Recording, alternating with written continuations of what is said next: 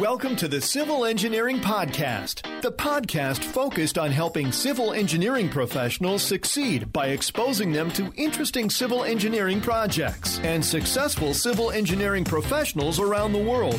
Hosts Anthony Fasano and Christian Knutson had successful but unconventional civil engineering careers and now focus on helping civil engineering professionals achieve their goals in work and life. Welcome to the Civil Engineering Podcast. I'm your host, Anthony Fasano, and this is the podcast specifically for civil engineers who want to succeed. In today's episode, I talk with Anthony Venafro about growing a civil engineering company from day one to 15 people.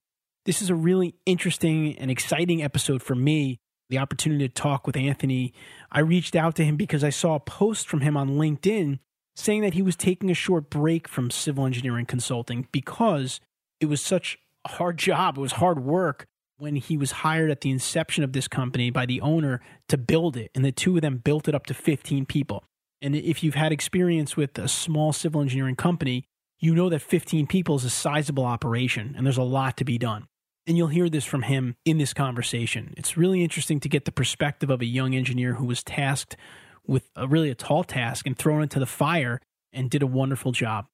So, before we get into our civil engineering conversation of the week with Anthony, I want to take a moment to recognize our sponsors for today's episode.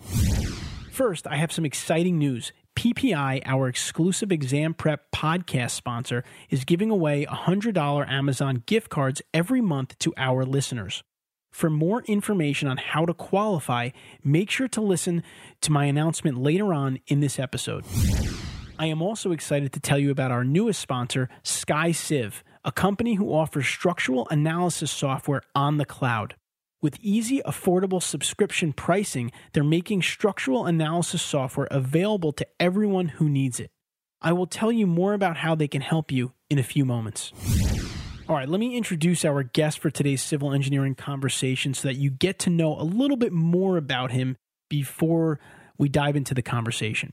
Anthony Venafro holds a Bachelor of Science degree from James Madison University, where he graduated with cum laude honors. He entered the land development industry in 2005 as a designer with Loiederman Soltesz Associates, Inc. There, Anthony quickly mastered his design skills and was promoted to senior designer in 2006 followed by assistant project manager and lead technological group representative in 2007. So you can see that Anthony really progressed quickly, and you'll hear about that in our conversation you're about to hear. He joined Smith Engineering at its inception in October of 2008 as a project manager. In his role as director of engineering with Smith Engineering, Anthony managed the engineering department and further streamlined the in house engineering operations. And that's what he's going to get into in this interview that you're about to hear. But before we dive in to our conversation, I want to let you know that this week's civil engineering conversation is brought to you by SkyCiv. SkyCiv is a new and powerful structural analysis software on the cloud that is changing the way engineers work. Their software is securely based on the cloud and runs through your web browser, so there's nothing to download, install, or maintain. SkyCiv offers subscription based pricing, so you can even subscribe month to month as you need it. SkyCiv Structural 3D comes with a full section builder, easy reporting, multiple solve types, plate analyses, and integrated design modules such as AISC 360. For a limited time, SkyCiv is offering all of our listeners a free 14 day trial. Sign up for this exclusive offer by visiting skyciv.com forward slash coach. Again, that's skyciv.com forward slash coach and try SkyCiv today. All right, let's jump into today's civil engineering conversation. Civil Engineering Podcast. Civil Engineering Podcast. All right, now it's time for our civil engineering conversation of the week, and I want to welcome Anthony Venafro to the Civil Engineering Podcast. Anthony, how are you? I'm doing great. How are you?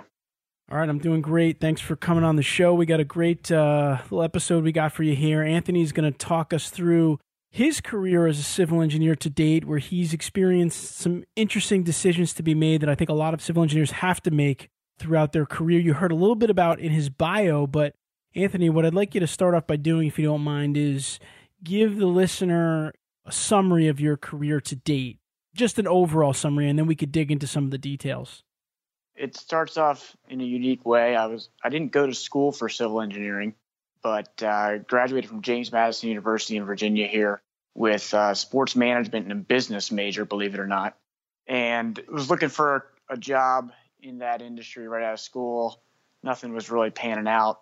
Ended up just uh, applying for an urban planner position with a larger company based out of Maryland in the Northern Virginia area here. I had an interview, and the general manager at the time, Blake Smith, you know, him and I just kind of hit it off, and he was just trying to get the right type of person in there, regardless of history. And uh, took the job, making probably 12, 13 bucks an hour because I didn't even know what the industry actually was at that time. He was talking about AutoCAD and MicroStation. I didn't know what was what. He hired me then. That was back in early 05 and just caught on really quick. Had some good teachers there. And then, you know, literally within about a year, year and a half, I was helping train kids out of engineering school because what I've learned up to that point in civil engineering was just hands on real life work. So I could still uh, offer some advice even to the, the graduates out of engineering school. Now, Anthony, just for the point of reference, how big was this first company? Let's see, they had five offices, I believe, mostly in Maryland, and I was working in the sole Northern Virginia office. So a few hundred over over uh, five different offices. So it was a relatively decent sized firm, you know, with a big Maryland presence. And I had taken the role as a, a CAD designer in their Northern Virginia office, which at the time probably had 10 to 15 people in it. And this was back around 10 years ago or so, right? Uh, this is 2005, so a little over 12 years ago, I think. From there, you know, like I said, happened to catch on really quick. I was able to carry on a conversation so uh, pretty well with some reviewers in the local jurisdictions, and then before I know it, I was uh, pretty friendly with them. Was able to build some good relationships with some clients pretty quickly, and I think within two and a half years, I was an assistant project manager and starting to run my own projects with the guidance of the PEs in the office. And unfortunately, right around the same time, that's when the market started to take a turn. So that brings us to around 2007, 2008, where they decided to shut down that satellite office that I was in in Northern Virginia. And at the same time, the general manager of that office was contemplating starting his own firm, and that's where Smith Engineering started in October of 2008. And uh, he had asked me to come along for the ride with him. Before we go any further, I just want to jump in here because I've asked Anthony to summarize this because I want to get to some of the more potentially difficult or interesting decisions that he had to make as of recently, but he glossed over some stuff that is probably like really important for you to know as a civil engineer, which is building your career. He came in kind of at the the ground level, didn't have all the credentials that maybe everybody would have had starting in this industry, but learned the technical stuff, was doing hands-on work, which is the best way, like he said, to really understand an industry or project and how it works. And then he was building relationships at the same time with people locally, which if you know anything about civil engineering, you know that that's a critical component of doing work, especially for private consultants as a civil engineer, is your relationship building, which is going to be a big part of business development down the road, which I'm sure we'll get into a little bit. But so after all that, because of the economy, he had to make a different decision or he had to make a different move in his career and he ended up with this company that is now starting from scratch right anthony? That's correct yeah. So in october of 08 i was i guess the, the first employee of smith engineering and it was uh, blake smith and myself. At that point i really only had three and a half years of experience in the industry but you know came on as basically his only project manager we kind of, believe it or not, hit the market at the right time. Even though the, the market overall was downturn and a recession and all that, we were able to provide some good service to clients that were looking for good output for a bargain because times were tight, and uh, it just uh, was ended up being a really good time. What would make Blake? And again, it's nothing against your background, but obviously, like you said, you didn't have the civil education. You hustled and you learned stuff, which to your success was great. But now he decides to bring you on as the only, the first employee in his firm. What do you think gave him the confidence in you Probably gets back to that initial interview that we had when I was coming out of school. You know, he saw something in me.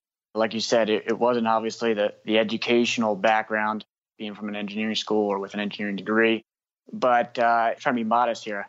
He saw a hard worker. He saw a guy that could build some relationships and had some solid relationships in the area, passionate about what he was working on and the, the company he was working for. If you've ever tried to grow a company or a team, you know, you got to get good people around you. So I got to think that was his decision.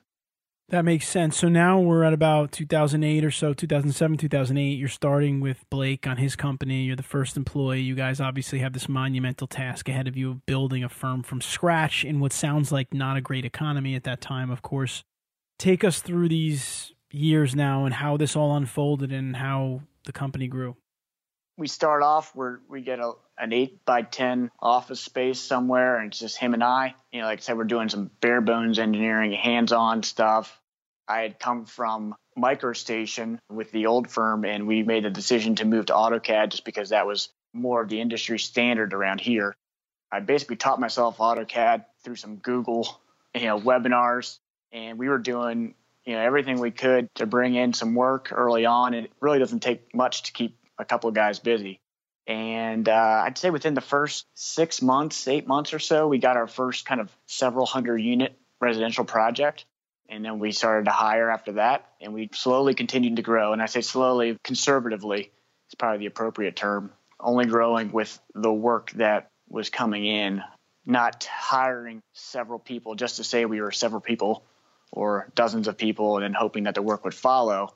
More getting the work in the door, pushing ourselves to the limits and then, you know, hiring at that point. Hiring when it was like absolutely safe to hire. Absolutely. So tell me this now, as this is happening, Anthony, from a company perspective, this is great. It's growing. You guys, it sounds like you're being smart and conservative, making the right decisions.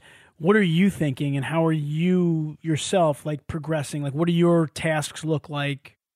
I was thrown into a fire. I was forced into a situation where obviously can be management of projects, but first started, I was the project manager, I was the designer, I was the admin. I had a joke between Blake and I about how many different things I could put next to my name aside from project manager, just because when there's only two people running the office, you wear many hats. Really, I think that's the best way to learn sometimes is putting yourselves in uncomfortable situations and the cream will rise to the top in those types of instances. So I was doing project management, like I said, all the design work, it wasn't until six months or a year before we kind of got another designer or a CAD drafter in there full time. And then slowly started to delve out some work to that person and, you know, just continued on from there as the company grew, was getting more into, you know, hiring decisions and contracts. Anthony, what's the timeline? When would you say, like, roughly you guys started hiring people? A couple years in or a year and a half or? I think it was less than a year. We hired our first person.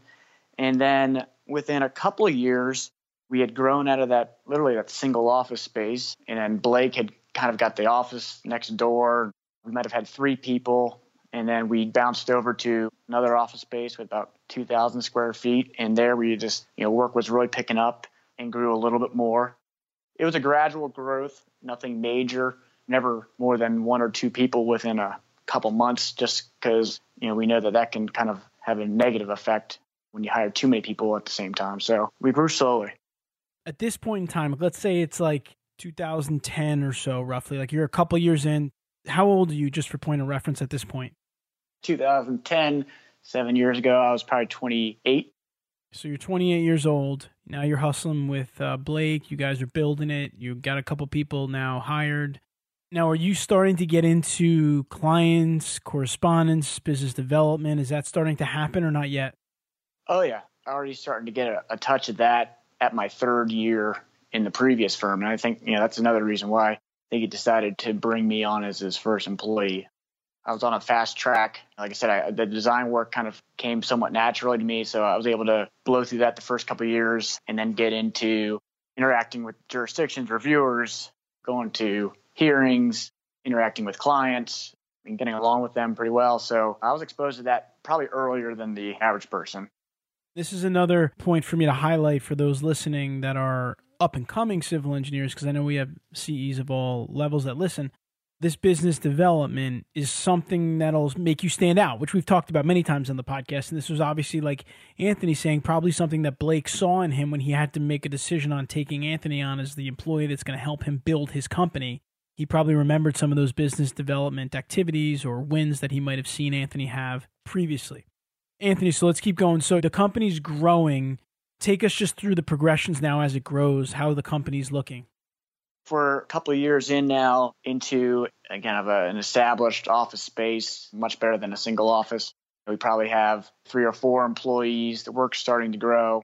With that, the pressure starts to increase just because you know, before it's just you and another guy. Now you're having to get work in the door and you know the livelihood of three or four other individuals that you've hired on full time.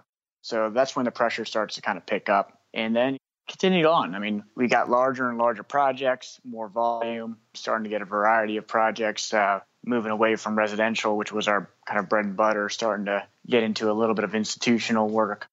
Had a couple big projects come through the door, and word starts to spread that Blake and Anthony's shop is isn't just two guys anymore; it's five or six people, and that people can start relying on us to actually get some things done. So that's when the the word starts to get around the industry locally here that you know people can have some confidence in us. And that's another maybe like a, a step on the growth chart is when this reputation of a company starts to become really established and people start to refer people to them. People start to want to bring more work to a firm like that. I think in the civil engineering world, from my experience, referrals is a huge component of your business, of your revenue potentially, because a lot of times you work for developers that'll develop multiple properties. That's a huge deal. So now this company is growing. You've kind of probably made it out of that early stages where you're holding your breath to see if things were going to work out or not. It's becoming an established company. How does your role now evolve or grow, or what changes for you as far as management, etc.? For a while there, I was the only project manager. Every project was running through me directly. I had my hands in every part of the design. It wasn't until maybe year five that we hired on a new project manager that I could start to teach and train just to kind of alleviate some of the pressure off me.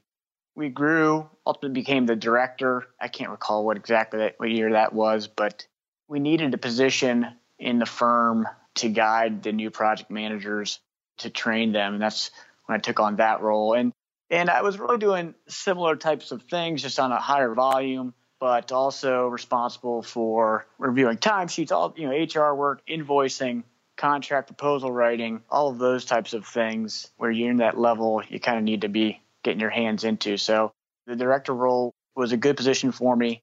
So as the director, you were kind of overseeing the project managers? Yeah, so Blake obviously was continuing to be the owner and had his hands in business development, some of the higher level decisions. And then it was myself and then everybody else. So we've had three project managers and three different design teams that I was in charge of. I would just imagine that since day one, you and Blake were probably communicating on a daily basis quite a bit. Oh, yeah, absolutely. We talked to each other uh, all the time, and he's an owner that was very present in the office. Was not an owner that would just come in for you know his cup of coffee at, at 10 and leave at 11. He was in there working just because it was his company. So he wanted to make sure that uh, things were going well, and yeah, we communicated often.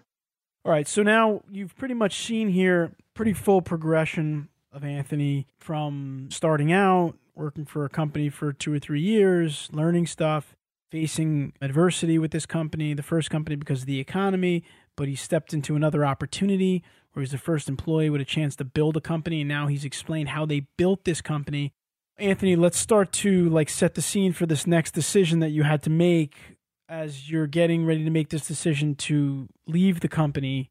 How does the company look? Like give me some numbers, like how big is the company? How's it looking at that point? We probably topped out around 15 people.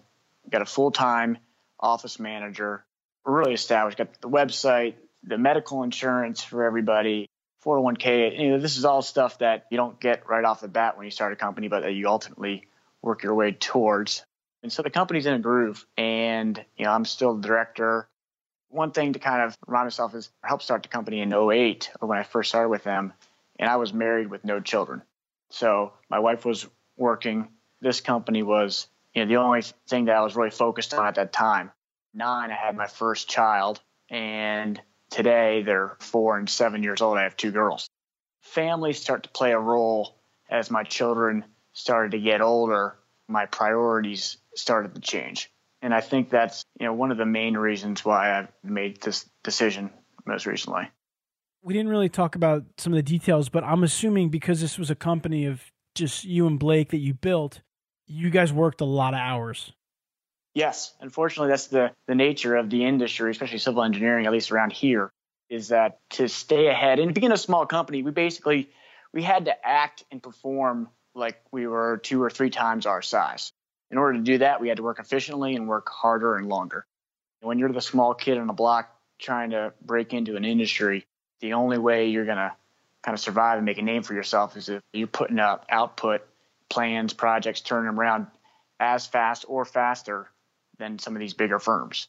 So yes, we had to put long hours in, and quite frankly, it moved at 100 miles per hour for about eight and a half years until the day I left. And listen, just from my perspective, I mean, I don't care what political background people have. If you want to talk about the opportunities in the United States of America, in my opinion, this is the opportunity. You get two guys that come together in an 8 by 10 office and build a civil engineering company to 15 people. To be able to have that opportunity, to be able to, to start from scratch and do that is an amazing opportunity. That being said, it's a tremendous amount of work, obviously, which and sacrifice, which Anthony just described to you some of it, leading us up to this next decision or step in his career recently, which was the decision to leave this firm. So, Anthony, now walk us through that it was a tough decision, but something that I had been kind of contemplating for the past uh, year or so or longer. Like I said, you know, when we started the company, I didn't have any children, and we had one girl and another girl. And as they grew older, I found myself continually making decisions based on work first. And it wasn't until really recently, just a few months ago, where I kind of had to make the decision that that was not the path that I wanted to go down. I didn't want to, I'd already blinked in 12 years of my career had gone by. I didn't want to blink again and be 20, 25 years into my career and have my children in college and not uh, have the memories that I intended on having. That's great that you had that ability to stop and take that in. There's a lot of things going on, but primarily that was my focus. I had stuck around for a long time, you know, just based on my loyalty to Blake, seeing the the company where I was at was exciting, and they were a well-oiled machine, and uh, I knew that they would be just fine on the path that they were going, and and might have been a good opportunity for me to, to step back. All right, so you make this decision in your own mind, and then how do you handle this with Blake? You have a conversation with him. I've had a couple tough conversations with Blake, even back when he first hired me, asking for my first raise, to when we were building the company together. I'm a strong believer if you want something or you got to get something off your chest, pick up the phone or walk in somebody's office and ask for the 15 minutes and, and kind of lay it out on the table. And what the result of that is, it is, but at least you, you kind of put it out on the table and, you know, let everybody know what you're thinking rather than holding things in and, and hoping things work out without doing anything on yourself. Now, when you went to him, this was already 100% in your mind, your decision? Yes. I was, uh, 100% confident that that was going to be my decision. Uh, the way I explained it to him, you know, getting back to my family and worrying about missing the next 7, 10, 15 years of my kids growing up. There's not too much you can say on the other side of the table. Um, he has daughters himself that I've seen him raise, and he got it. And it, it was a decision that I made. I was confident about it. It was an emotional decision. It was very cordial it was not an argument or any kind of bad bad breakup. It was a discussion, and I gave him because of my time there. I didn't just give him two weeks. I, I let him know a month and a half before I was ready to move away, and wanted to kind of leave on a high note. You know, I never intended on bur- burning any bridges. Sure. Now, when was this, Anthony? I had given him my notice. Let's see, probably mid March.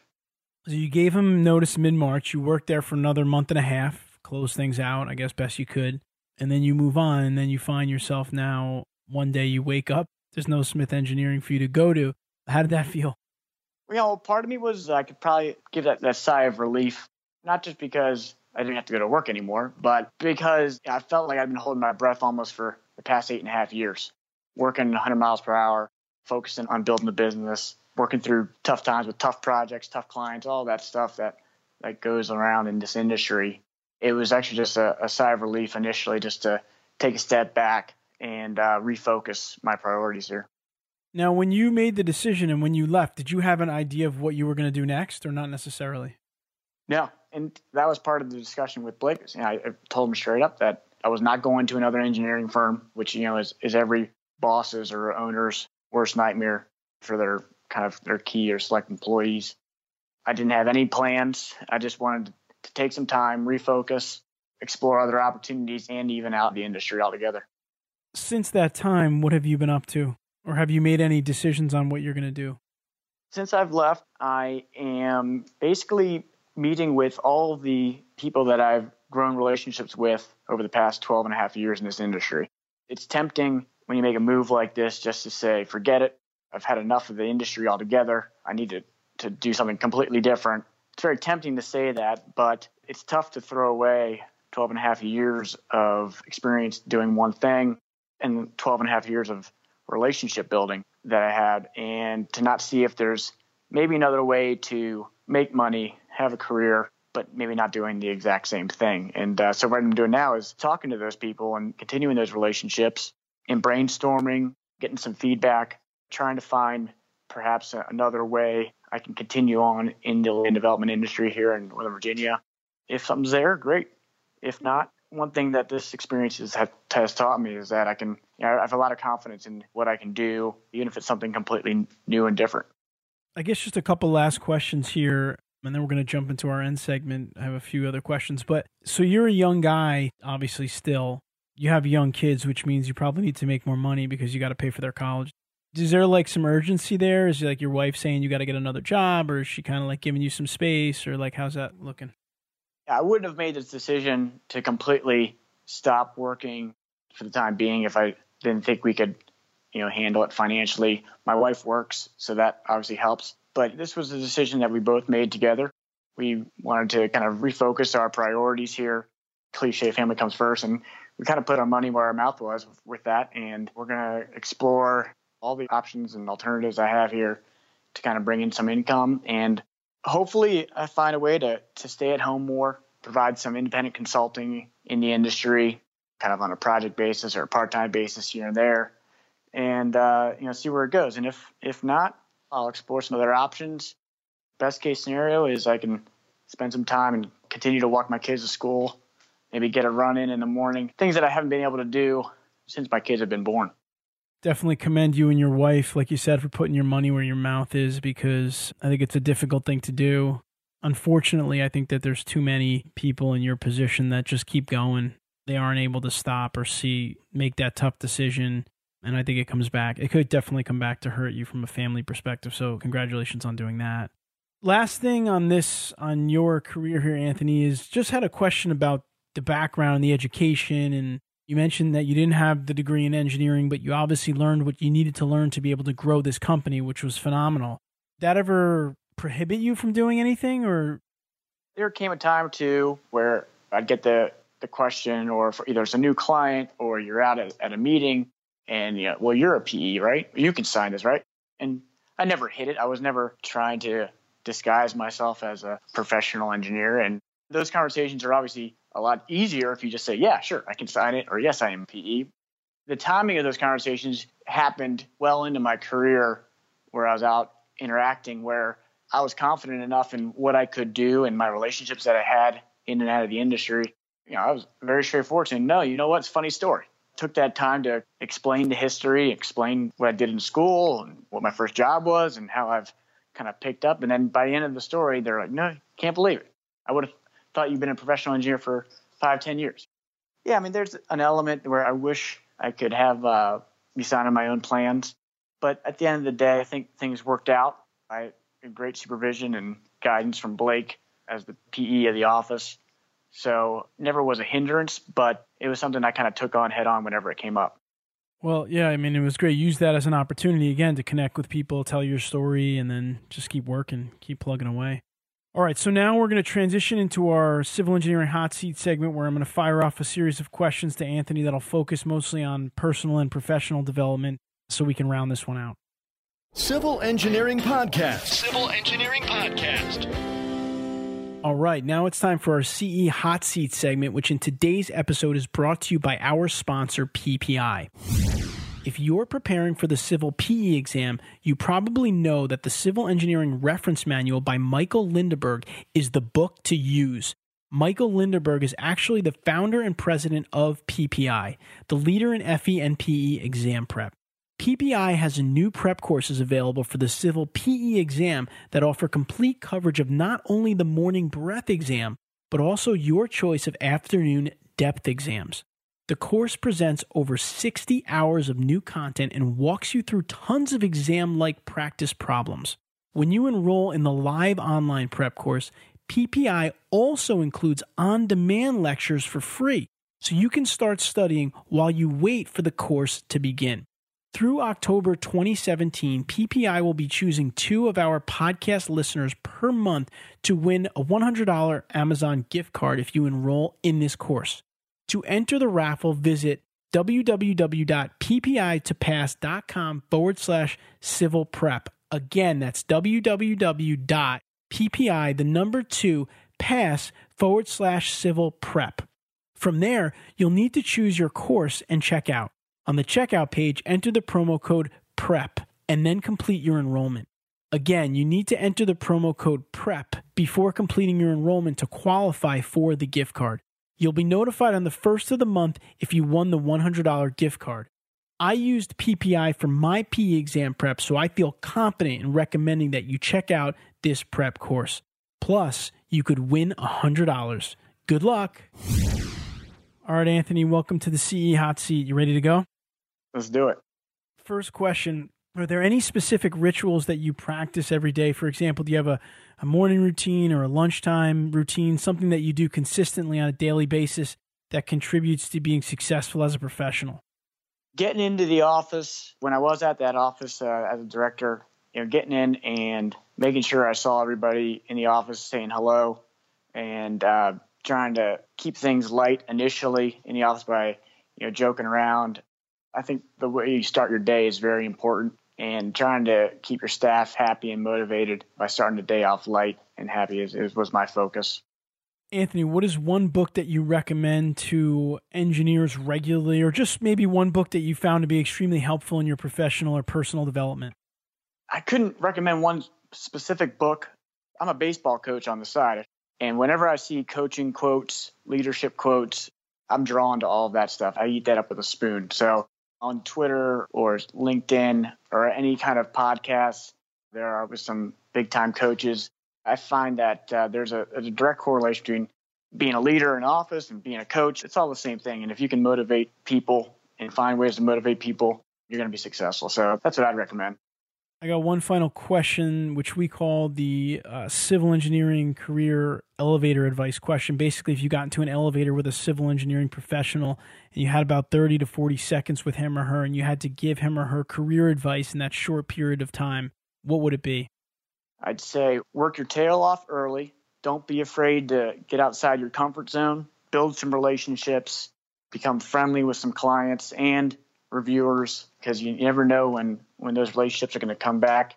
And if you do those things and, and kind of keep your nose to the grindstone early on, I think good things are going to happen in the future for you. All right, Anthony. Really, we appreciate you coming on the Civil Engineering Podcast here, sharing your story. We wish you kind of the best of luck going forward. And I'm assuming, I think our listeners can find you on LinkedIn, right? Absolutely. Anthony's on LinkedIn. We'll link to his profile in the notes. And remember, you can find the show notes for this episode at civilengineeringpodcast.com. You'll find a summary of the key points discussed in today's episode, as well as links to any of the resources, websites, or books mentioned during this episode. You can leave a question in the comments section or visit the Ask Us tab on the website. We monitor all comments and will respond if you leave us one.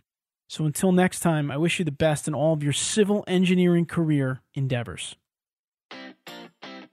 Thank you for listening to the Civil Engineering Podcast. Be sure to visit civilengineeringpodcast.com, where you can listen to past episodes and also submit your project to be featured on the show. We also invite you to visit our main website at engineeringcareercoach.com and download a free three part video series created specifically for engineers to help you best utilize LinkedIn for networking, improve your communication and speaking skills, and also help to develop your leadership abilities. Now is the time to engineer your own success.